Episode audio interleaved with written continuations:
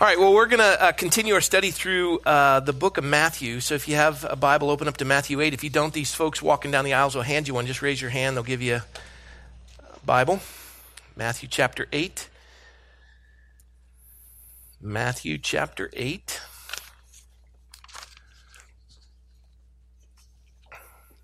Now, before I have a stand for the reading of the Word of the Lord, I want to uh, kind of set it up a little bit. I had an interesting week, uh, to say the least, and um, challenged in a number of ways. Um, oh, this is a funny one. I was so hesitant first service to share, but uh, it, it, seemed to work, and uh, I wasn't kicked out of the church, so I'll do it again. Um, so, as a sitting city councilman, I'm asked to do certain events around the community. And I, I struggle with the, the ability to say no, so I get myself in some interesting situations and I was asked to model clothing for the American Heart Association's. oh, it gets way better.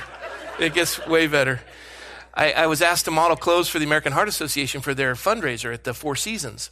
And um, I said yes. And um, and so the the lady who was putting it together, uh, her her profession is she she dresses executives, and this is what she does. And so I had to meet her at Macy's to try on a business suit and then try on a, a tuxedo. So I was going to do business wear and then tuxedo. I was going to come out twice. And uh, I was I, I, hate shopping, as you can tell. Everything I'm wearing is from Costco. Uh, I. I don't shop, I hunt. I go in, oh, boom, throw it in the basket, move on. My wife goes, can't we get something nicer on you? This is, but that's me. Um, so I went to Macy's. I hate shopping, and this lady made it painless. It was actually pleasant. Uh, she goes, what, you, what coat? I said, 48 long. She puts it on. She goes, no, you're 46 long. I go, no. She goes, perfect. I go, this is painful. She goes, beauty's painful.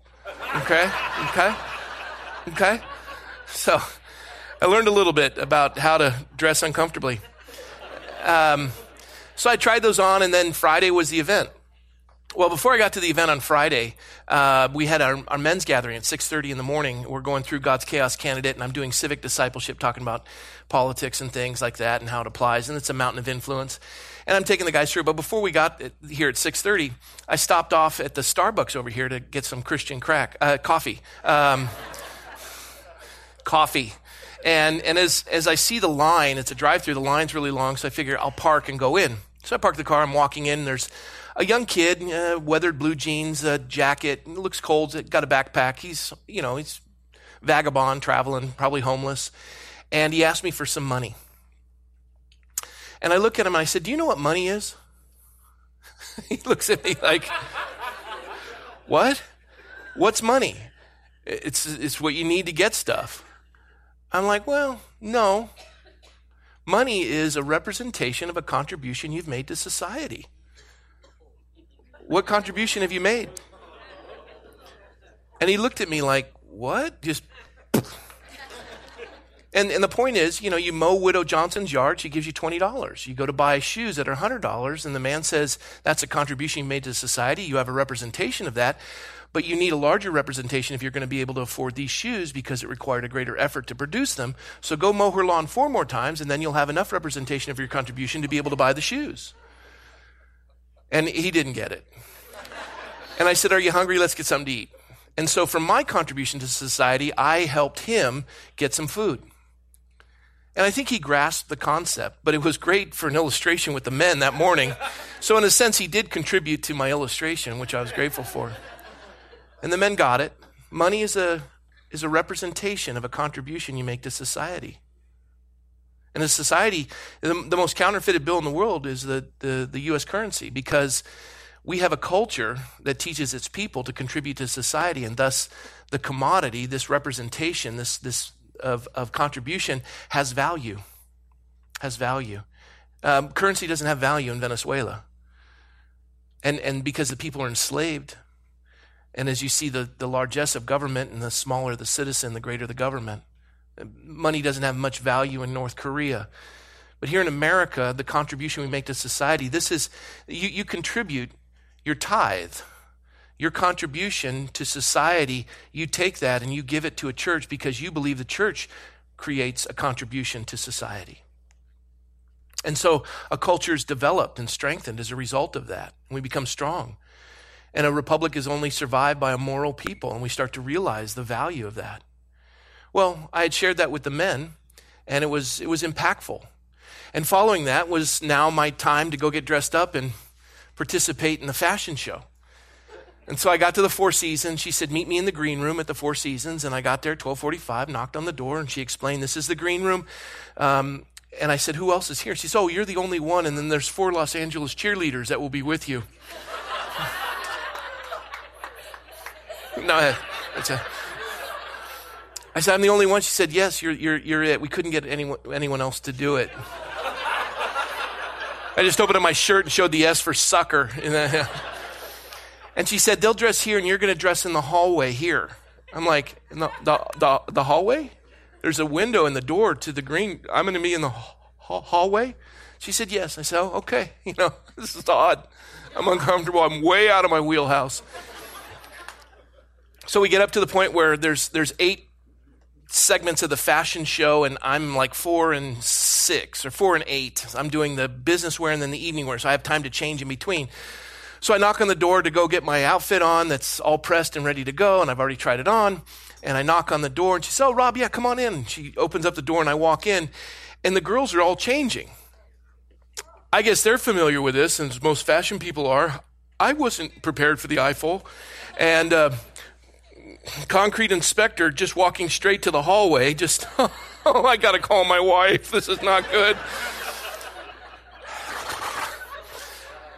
And, and I get out into the hallway and, and I'm, i have my arm in going, I need my clothes, please, anyone? And they give me the clothes and, and I, I'm, I don't want to change in the hallway. So I see all these doors. I open one up and they're all changing rooms, they're dressing rooms. Obviously, they didn't realize this. So I go into my own dressing room because I'm special. And I put on my suit and I come in and I knock. Is everyone decent? Oh, we're decent. I come in, they're not what I would consider decent. And, and this is odd to me. And, uh, and then the girl comes up and says, I'll be walking with you. And I go, Well, it would be good to know your name. I've pretty much seen you naked. and, uh, and, and I'm thinking to myself, Lord, why am I here? I, I, this is, this is so outside of, I, I don't even know how to tell the congregation what I've done. and, um, and so through the course of that event, I had the chance to share the Lord with three of the four girls and had really meaningful conversations about the Lord. And I, I you know, in, in, a couple of cases, I pointed out, I just said, you're, you're running in a fast world. And it's good to slow down and get reacquainted with the Lord. You're going to need Him. And, uh, and, and they understood that. And what was fascinating is they didn't understand I was a pastor because they thought I was a council member. And when she introduced me, she introduced me as a pastor. So when I came back in, they're like, You're a pastor? I'm like, Yeah, I am. I'm a, I'm a pastor. So that was my Friday. My Friday. Now, how does that tie in with what we're about to read? Well, in the passage of Scripture, and trust me, it works because in the passage of Scripture, as we've studied in, in Matthew chapter 4, that also coincides with Isaiah chapter 9, Jesus went in to the darkness in Zebulun and Naphtali. It was the darkest region of the world. Darkest region of the world. And there he set up shop, and it was the center of his ministry for three years on the earth, right in Capernaum. And, and he's going to be in Gadara. And actually, as we read, and we're going to revisit from last week, he came across the Sea of Galilee over to Gadara. And that storm kicked up and it was demonic in a sense because it spoke of a seismic storm and the waves were, were screeching and the, and the power of it. And it was almost as though on, on the other side of galilee uh, was gadara and, and the demonic oppression in that region so dark that the demons were almost trying to keep jesus from landing on the shore and yet he went right into the darkness and we're going to see that he engaged some things that uh, I, I witnessed this week and so I pray it ministers to you, so please stand for the reading of the word of the Lord.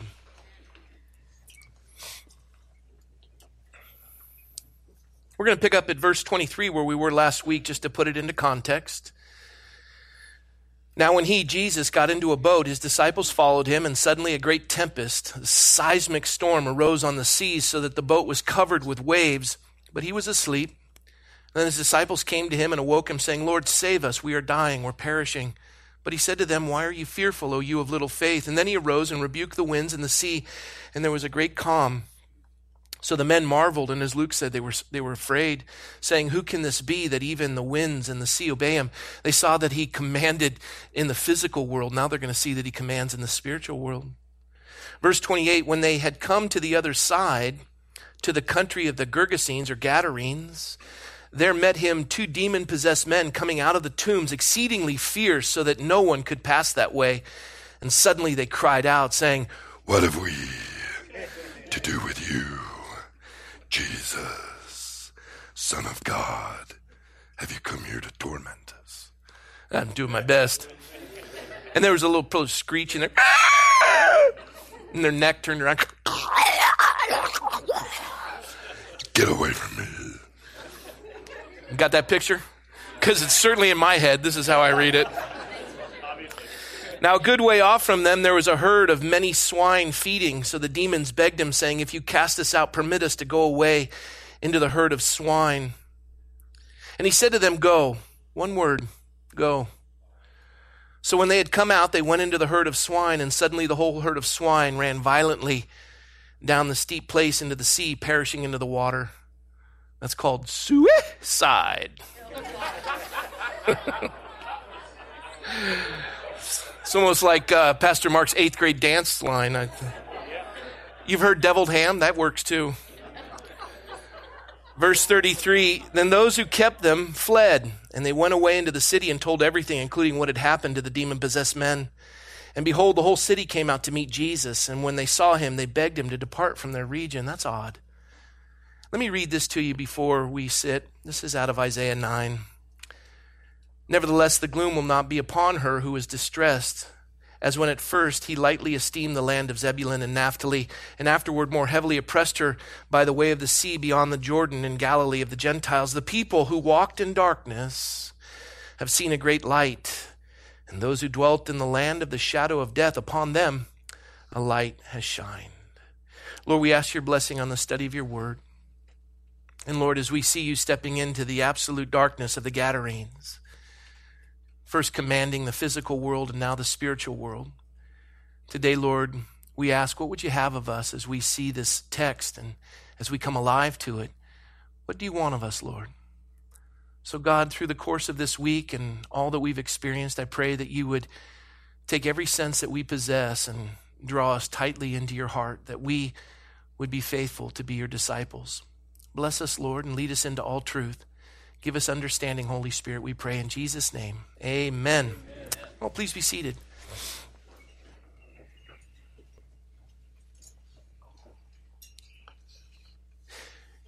In this past passage in, in uh, Matthew 8, Matthew's an eyewitness, and Matthew, interestingly enough, as we know, is a tax collector. He was also probably a Levitical priest.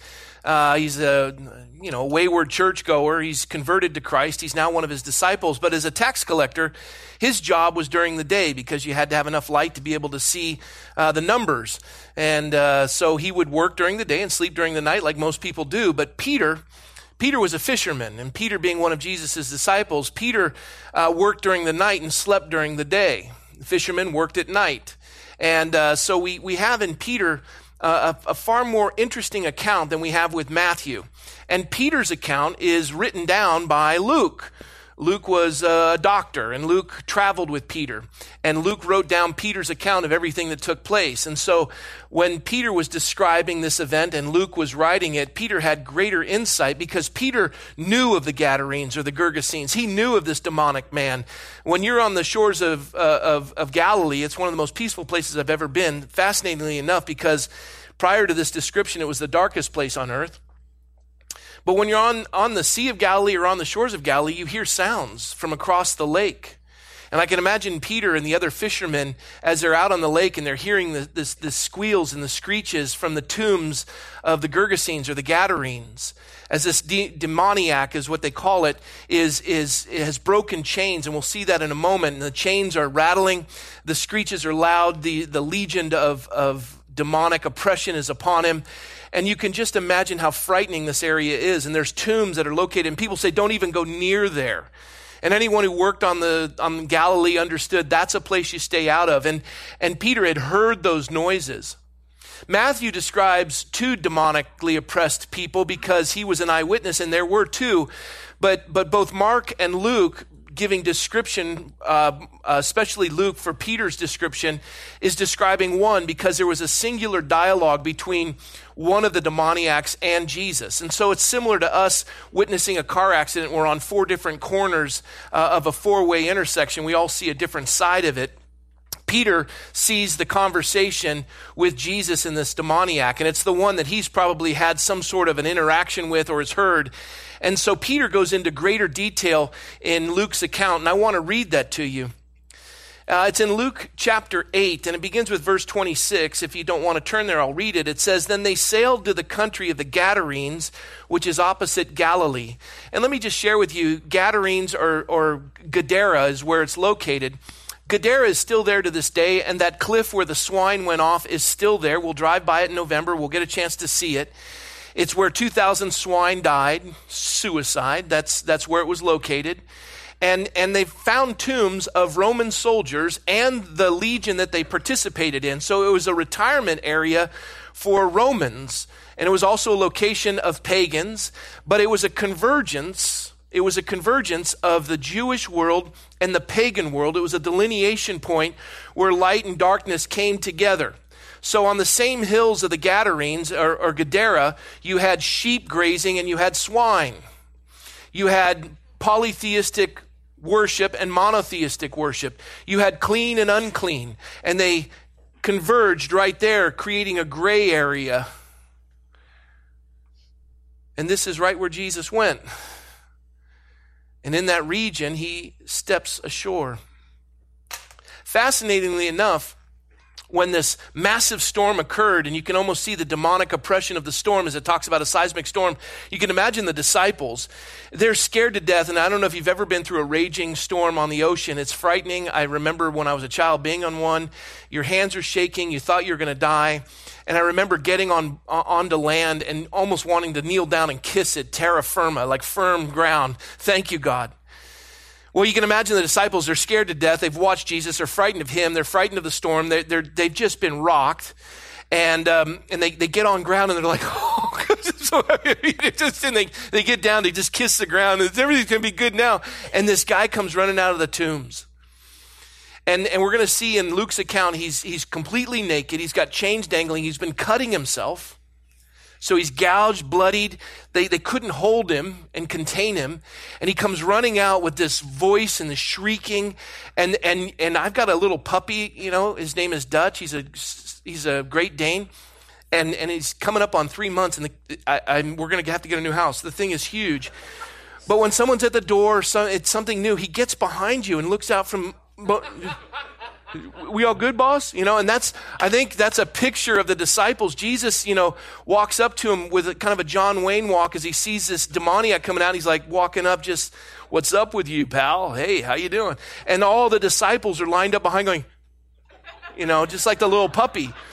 You, you take care. Oh, and, and the screeching. First of all, they're, they're shocked from the storm, and now this approaches them, and they're just undone and a perfect teaching moment, and they're thinking to themselves, I would have rather been in the storm than where we are now. This is a place nobody goes. This is, this is off limits. This is a frightening area. Scary. And when he stepped out on the land, there met him a certain man from the city who had demons for a long time. This isn't a new occurrence. He'd been plying this area for quite a while, and everyone knew about him. The text even points that out. It says, And he wore no clothes, he was naked similar to the Four Seasons. Nor did he live in a house, but in the tombs. And when he saw Jesus, he cried out, fell down before him, and with a loud voice said, What have I to do with you, Jesus, Son of the Most High God? I beg you, do not torment me. The contrast between Matthew and Luke, uh, with, with Matthew, it's a, it's a conversation where Jesus is having with the demons, and the demons are responding, What have we to do with you? Are you going to throw us into the abyss? Is it before the time? And they, they understand eschatology. They understand where they're going. There are, there are no atheists in hell. And I don't know the difference between a demon and a fallen angel. We can figure that out after we get to heaven. But I do know this you don't attribute demons by saying, you know, I've, I've got the, the, the demon of lust. That's not a demon, that's you. When confronted with sin, you can do one of three things blame others, make excuses, or repent. And, and don't, don't blame a demon for what you're guilty of. In me, that is in my flesh, dwells no good thing. And you can't say there's a demon in the doorknob and there's a demon in the window. Demons love to occupy protein. You got to have a heartbeat for them to get in. That's why they wanted to get into the pigs. That's why they were in the man. And they operate in that context. How many can go into one person? Well, here, obviously, 2,000 when they said our name is Legion, for we are many. Uh, Legion has 6,284 soldiers in it, so that's a lot. I don't know the exact number, but this guy had a party going on inside him. And, and, and, and the contrast is the demons are saying, What have we to do with you? And then the demoniac, the man hidden amidst all of the demonic oppression, rises to the surface. And his response to Jesus personally is, uh, What have I to do with you, Jesus, Son of the Most High God? First time the word Son of the Most High God, Son of Man, is used. I beg you, do not torment me. This man has been raised to believe that Jesus Christ is a tormentor as many of our young people have been raised to believe. When we remove God from the study of, our, of the lives of our children and we educate them that they've evolved from apes or, or single cell creatures, and we remove God from the equation, it takes away even the basis, basic understanding that we've been created in the image of God, endowed by our Creator with certain inalienable rights. That our rights don't come from God now, they come from man, and that we are, we are evolving into a, a higher being. And so removing God from the equation, and, and we, we, we dismiss religion and we dismiss the significance of it.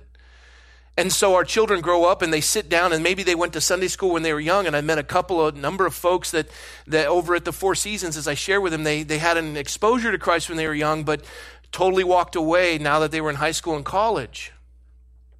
And, and going to college, they probably went to a junior college and attended a, a comparative religion class and heard some, you know, professor who had given up going up the, the ladder of accomplishment and stayed where they were and had a bitterness towards the things of God and used their position that's funded by the state to tell them that Christianity is a hoax and used comparative religion and zeitgeist and a number of other things. And these kids received it. And so the gone is a, a God centered worldview. And this man had, had been raised to believe that Christ was the tormentor. Christ was the one who was going to take away all the fun. Christ was the one who was going to oppress us. Christ, there wasn't freedom. And he had walked away from that. And now he's, he sees the Lord and he says, What have I to do with you? Have you come to torment me? And, I, have I've, I've gotten all the emails and I've listened to them and read them and, and uh, the comments about the shack. And, and I tire of it. I just have news for you. Come March 2nd, March 3rd, uh, over $100 million will probably be 4,000 theaters. Over 22 million people have read it. There's going to be a conversation. We're either going to be equipped to dialogue with people in regards to that or we aren't. But I do know this the one thing that has blessed me all three times I've seen the film is the presentation of Christ. It rocks people in the sense that everything they perceive the Lord to be, they realize they were wrong. He's not against them, He's for them. He loves them. I think that's sorely missing in our culture today. I think there's a power in that presentation. And as I, I, I, think of this man saying, Don't torment me. And he's looking at a man who is completely tormented. And he thinks Christ is the one who's going to torment him. He's got chains dangling from his, his body is scratched. He's naked. He's living in a tomb. What do you mean, torment you? What is he saying? Our children are cutting themselves, trying to control the pain of a world that has walked away from Christ. They're tormented. That they would, they would self inflict wounds upon their body. That they would give themselves over to slavery of a substance. All because they have, they have come to believe that Christ somehow is taking away the fun.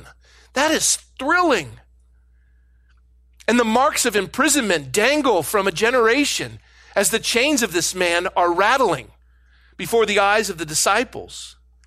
Verse 29, for he commanded the unclean spirit to come out of the man, for it had often seized him, and he was kept under guard, bound with chains and shackles, and he broke the bonds and was driven by the demons into the wilderness. The guards couldn't keep him.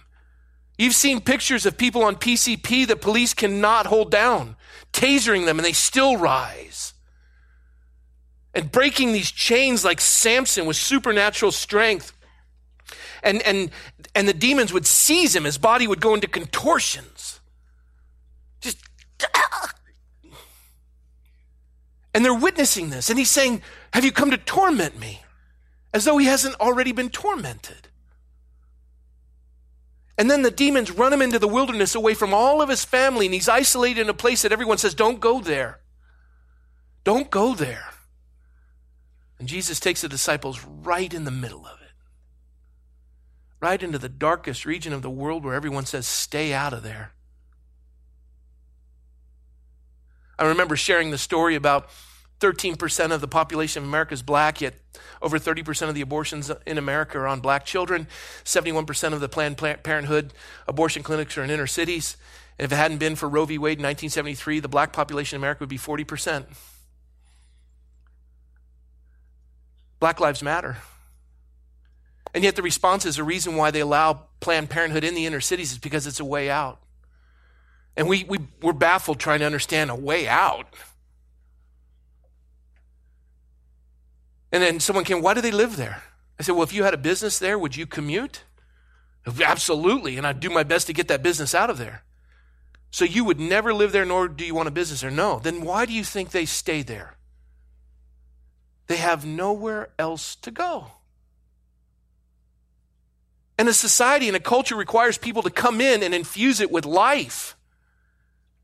Uh, I, up in my wall, I call it the, the, the den of eagles. I've got all the Eagle Scouts that have uh, obtained that. And I'm watching volunteer men pouring into their lives, teaching them how to do square knots and first aid and, and teaching them how to cook and all these things. No one ever took a time. There's no men there. And yet the Christians don't go there. We don't do anything. And yet Jesus takes that boat right into the center of the misery. And out within moments, this man shackled, just bloodied and naked. Everyone say, I, I can't look upon that. I can't be a part of this. And Jesus looks at him. Luke's account through Peter's eyes, Jesus said, What is your name? He asked the man his name. I, I don't want to know the names of the demons, I want to know your name. What is the why for what has happened to you? Where are you from? It's like the young man out in front of the Starbucks.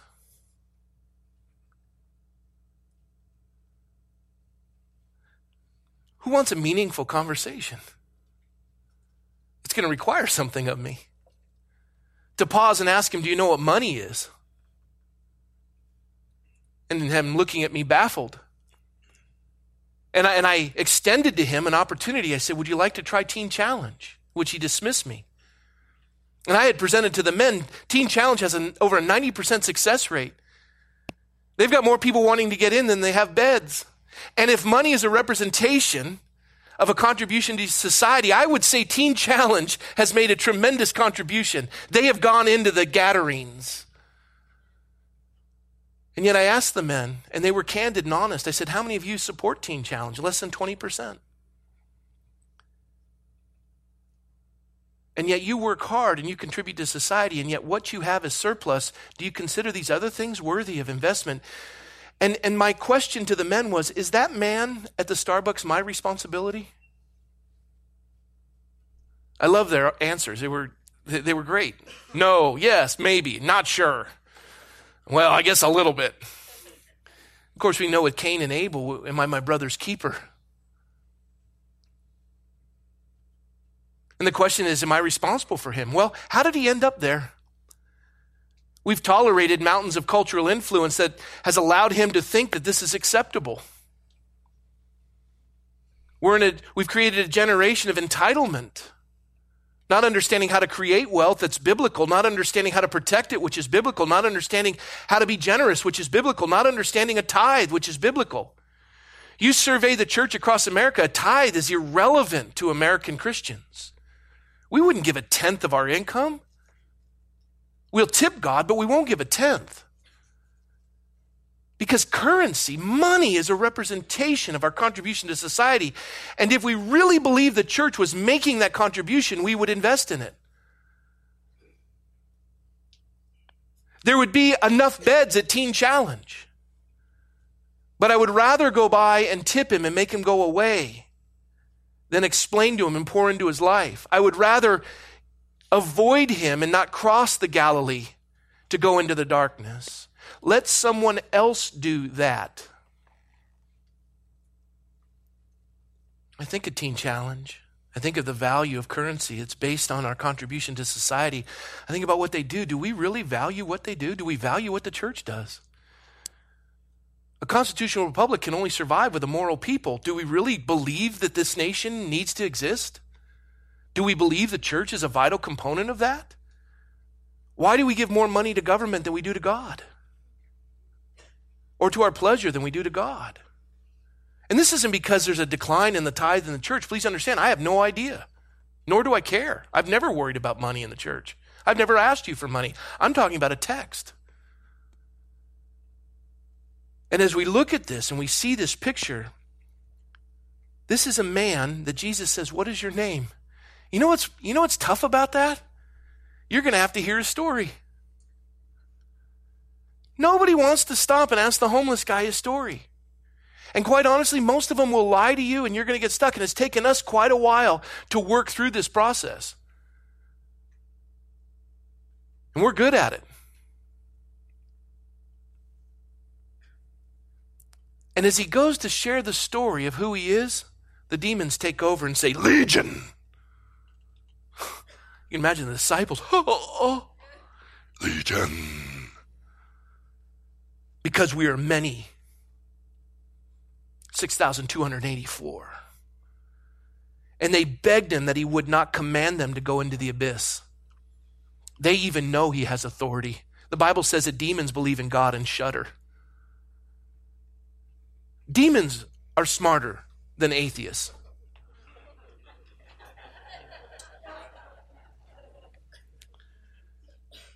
Now, a herd of swine was feeding there on the mountain. They begged him that he would permit them to enter, and he permitted them. The demons, fascinatingly, they preferred to be in pigs instead of the abyss. And the pigs preferred suicide instead of being possessed. And demons need protein. They run in, and over the cliff, these, these, these swine go. They went out of the man, entered the swine. The herd ran violently down the steep place into the lake and drown. The other text says 2,000 of them. what a waste of bacon. when those who fed them saw that what had happened, they fled and told it in the city and in the country, and then they went out to see what had happened and came to Jesus and found the man. And, this, and Matthew doesn't cover this, but, but Peter does through the hand of Luke. They came and they found the man from whom the demons had departed sitting at the feet of Jesus, clothed and in his right mind. And they were afraid, paralyzed with fear. They also had seen it told them by what means he who had been demon possessed was healed as they looked down the cliff and saw the swine floating. Then the whole multitude of the surrounding region of the Gadarenes or the Gergesenes asked him to depart from them, for they were seized with great fear. And he got in the boat and he returned. Now the man from whom the demons had departed begged Jesus that he might be with him. Let me go with you. But Jesus sent him away, saying, Return to your own house and tell what great things God has done for you. And he went his way and proclaimed throughout the whole city what great things Jesus had done for him. Pretty interesting how this all falls into place.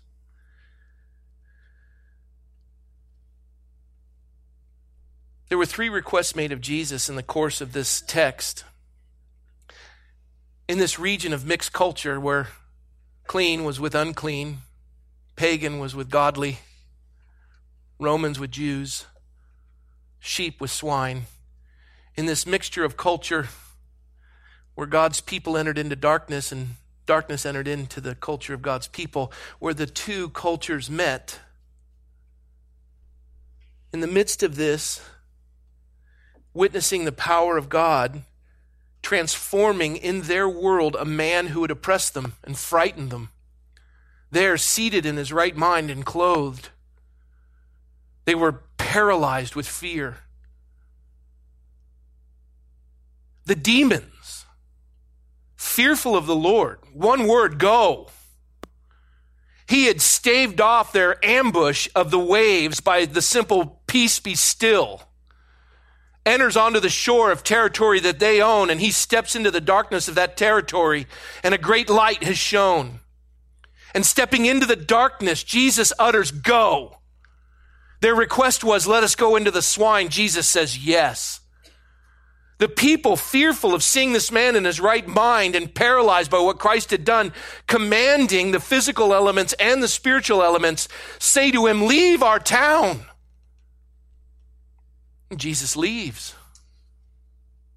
Why did they say this? They were thrilled that the man was no longer a parasite. This man was no longer a problem, but they didn't want his rule or his authority. There are those like that. They want all the benefits of God without the authority of Him in their life. We love what we've been given a nation declaring itself one nation under God. We just don't want to serve God. And we're troubled by the decline of our freedoms. We watch as crime rises and education plummets and debt rises and taxes rise.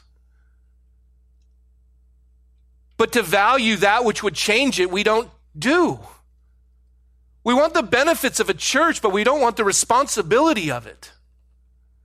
We want the benefits of not having to be confronted by the decline of Western civilization with a man begging for a handout.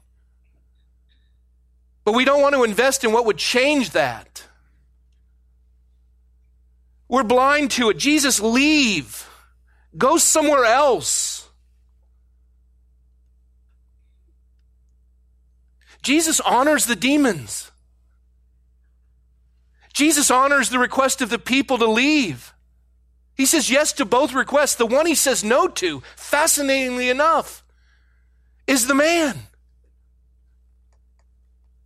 The man from whom the demons had departed begged him that he might be with him. Let me go with you.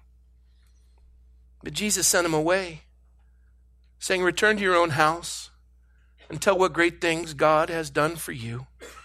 And he went away in obedience and proclaimed throughout the whole city what great things Jesus had done for him. Yes to the demons, yes to the people, but no to his disciple. No. Lord, I want to be in a comfortable world right with you. I want to follow you. No, you're going to go right back into the darkness and you're going to declare what I have done for you. I have lit a candle that must remain in the city and light everybody else. Direct them to me. And he does. He had been possessed, the scripture says, for many years. For many, many years. Jesus didn't need to use any incantations. He didn't have to go into any of these things. He just said, Go to the demons, and they went.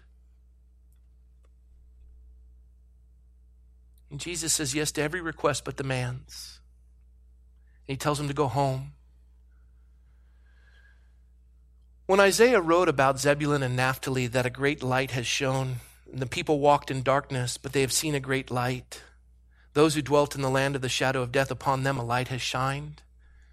It was Isaiah who wrote just three chapters earlier when he said in Isaiah, or no, sorry, later in the passage, he said in Isaiah 61, The Spirit of the Lord God is upon me. Because the Lord has anointed me to preach good tidings to the poor, he has sent me to heal the brokenhearted, to proclaim liberty to the captives, and the opening of the prison to those who are bound. He set him free. He declared freedom I thought about this.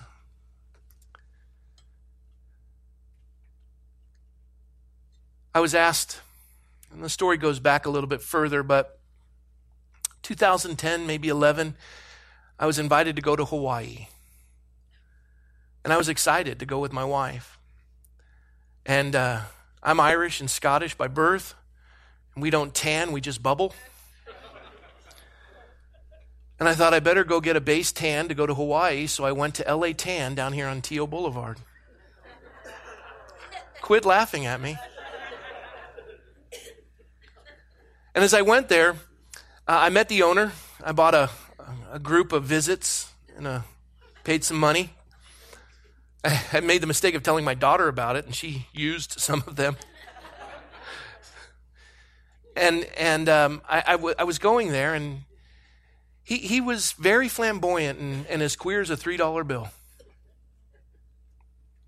And uh, I'd have conversations with him, talk with him. And after a while, he found out what I did for a living. And he thought it funny when people would come in, he'd say, This is my pastor.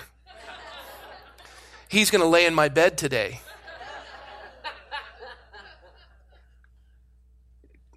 He thought it was funny.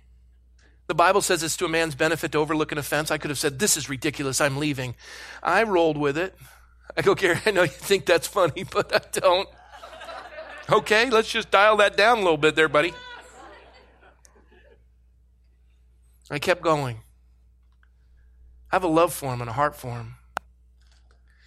In 2012, my daughter, who was going with me, she said, Rob, did, uh, Dad, did you read the newspaper article in the Acorn? I opened it up, and this man had been, been arrested. He was on $500,000 bail, accused of having molested two of his employees. I was, I was done. And the Lord said, Nope. I went back in there and I struck up a conversation. I said, Come clean with me. What's this all about? In ministry, you tend to really appreciate candidness and honesty, even though it's brutal. And you can tell the difference because those who have sinned love to take their sin and develop it in such a way that it makes them look really good. Not this man. He laid it out so graphically that it was nauseating. And he said, I screwed up. I did this. He laid it all out. He owned it.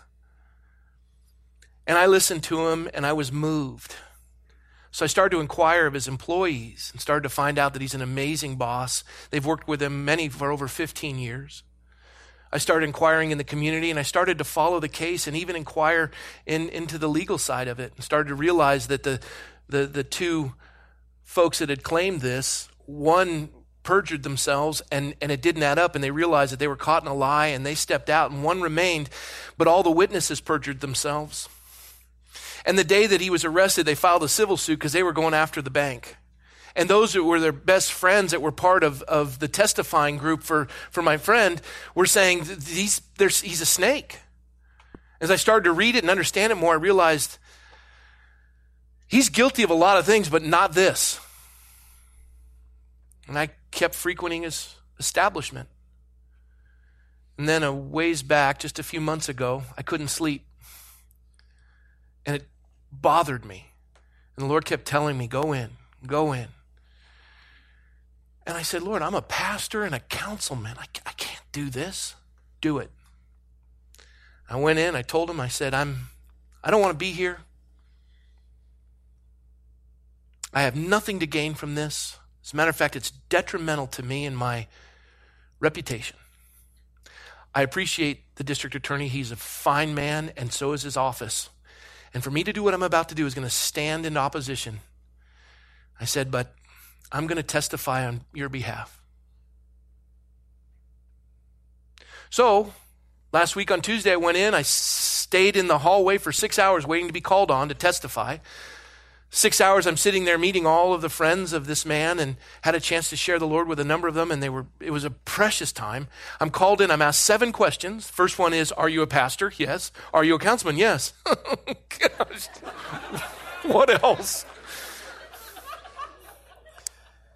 At the conclusion, the, the district attorney comes up and then has a, a, a bar meeting with the defendant attorney and the judge, and they take a recess and they they dismiss my testimony based on an agreement that they had made that they weren't going to deal with anything else. And because of the question that the defense attorney had asked, it violated that area. It wasn't anything I said, it was just what they had agreed on. And she, didn't want my testimony at all. So they struck, turned to the to the uh, jury and said, Strike everything that you've just heard, which is like, whatever you do, don't think of a pink elephant. And I thought, waste of a day, six hours with all the people I got to share with. And as I had told him, I said, God loves you. He's put on my heart to tell you how much He loves you. And, and there was flesh on that because he could see. And I said, There's no benefit in this for me other than being, which is the greatest of all, being obedient to what God has commanded. He loves you. And he called me and said, Would you come back in and just sit in the closing argument so that the jury can see you there? I'm like, I've done my part. so I left the fashion show.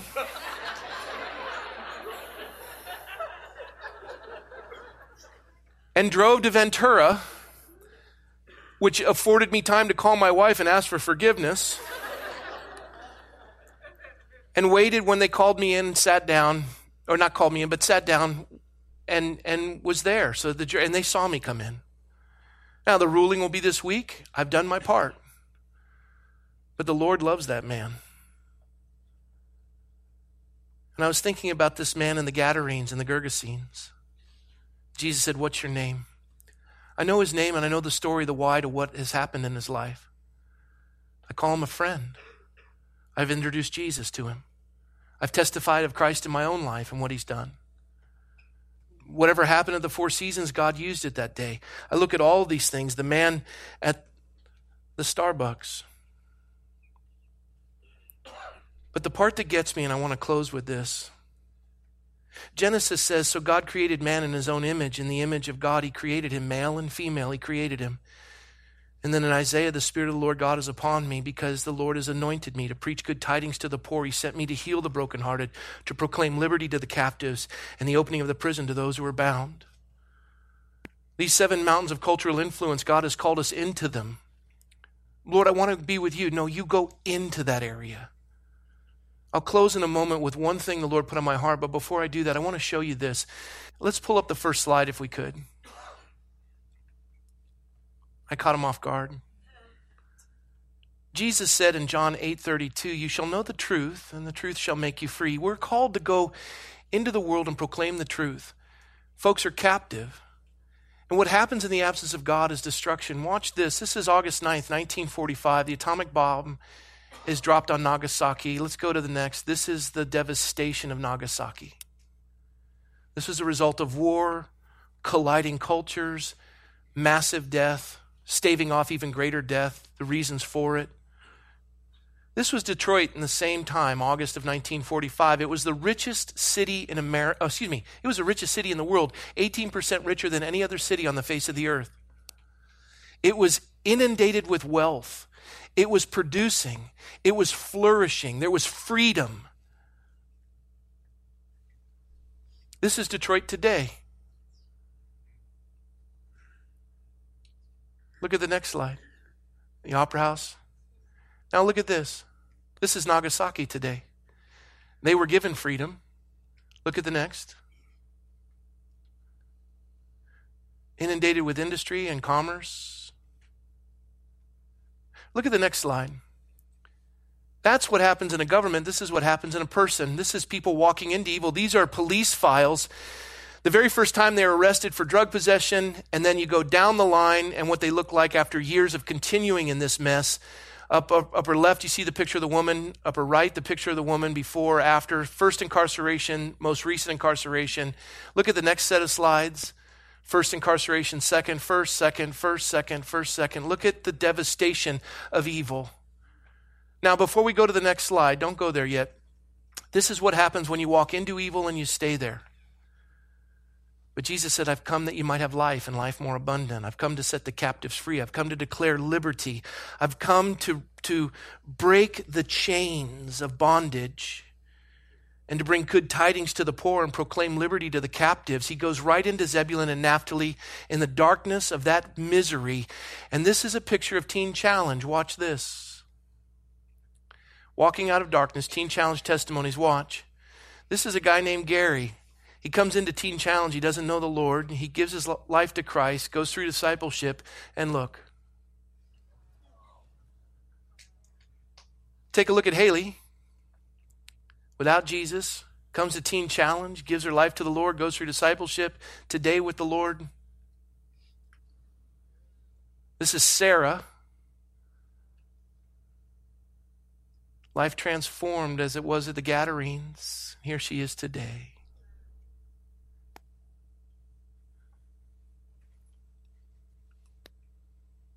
There's a world and mountains of influence that require us. And you know what? This man says, I beg you that you might that I might be with you. And Jesus says, No. You return to your own house and tell what great things God has done for you. And he went his way and proclaimed throughout the whole city what great things Jesus had done for him. I share this with you because I won't be here next Sunday. I hate missing Sundays. I got a phone call. It was a classmate of 32 years ago. Her name's, I know her as Tracy Peabody, but she's Tracy Hogan Camp now.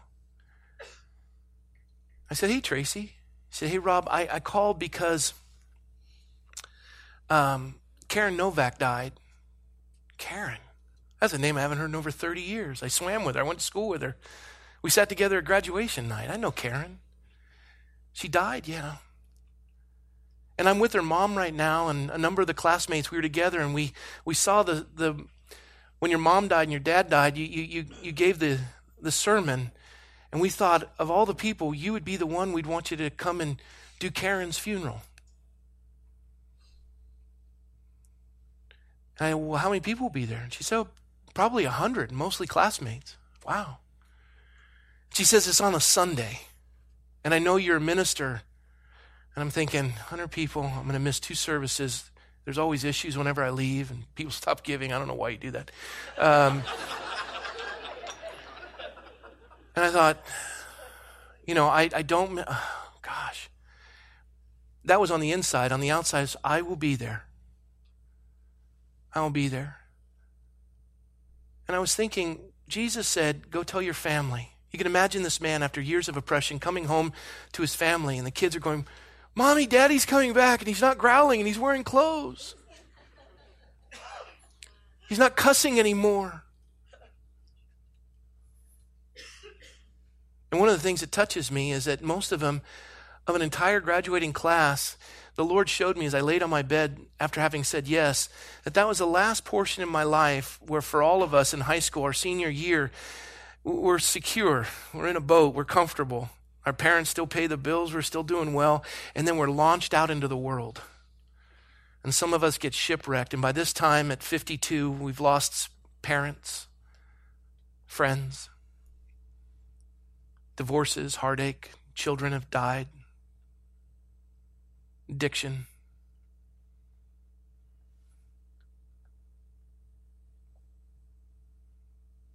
And the Lord has saw fit to say, Rob, you go back to your school and you tell them what I've done for you.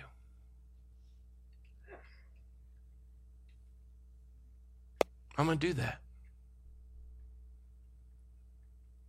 And the thing that we're going to have in common is they knew me before, and they're going to see me now. That's a great privilege. I'd rather stay here. It's going to be an odd, it's going to be just as crazy as going to the Four Seasons with cheerleaders. These aren't things I like to do. It puts me in odd situations and it's uncomfortable and it's way out of my wheelhouse. But how will they know unless someone tells them?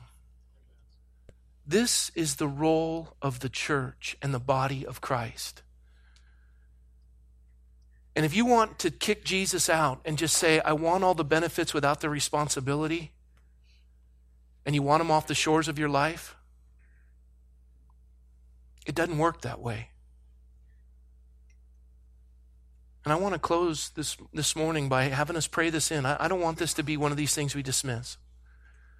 There's areas of influence God's calling you into, and He's telling you go back to your family, testify. Pour into those areas that you're afraid of. Go into the darkest areas and be a light. That's not an exercise in futility, that's a reality of a calling of a disciple. You don't get the benefits without the responsibility. And the thing I love about this church is it's not falling on deaf ears. You get it. I just want to encourage you with it. I, I share my week. I know you've had the exact same one. So let's pray it in and ask God to step it up. Amen. Amen. Let's stand. I'm going to invite the worship team up, and I'm going to have the prayer team come up. Pray this in. Pray with someone next to you if you feel so inclined, or just pray by yourself if you're uncomfortable praying with someone else. But like Pastor Mark said, you're going to spend eternity with them. Get to know them. Lord, we thank you for this morning. We thank you for your word. We thank you for the faithfulness that you come into the darkest areas of the world as you came into the darkest areas of our lives and you have set the captives free. And you've called us to go back in and to do for others what you did for us. And Lord, thank you for the gifts that you've given us of these opportunities that we wouldn't want to kick you off the shores of our life. We, we want to remain right where you'd have us be and do exactly what it is you want us to do. Because we know with the benefits come the responsibilities. And we're good with that, Lord. Thank you for Teen Challenge. Lord, it's a, it's a great joy for this fellowship to take the representation of our contribution to society and say, what we have, we want to give to that great contribution to society. We value what God is doing. And so, Lord, help us to reorder our perspective and our priorities, that we would be instrumental in bringing life to the world. And so, Lord, thank you. Prepare your people to pray and touch our hearts to pray this in, that we would glorify and honor you in Jesus' name. Amen.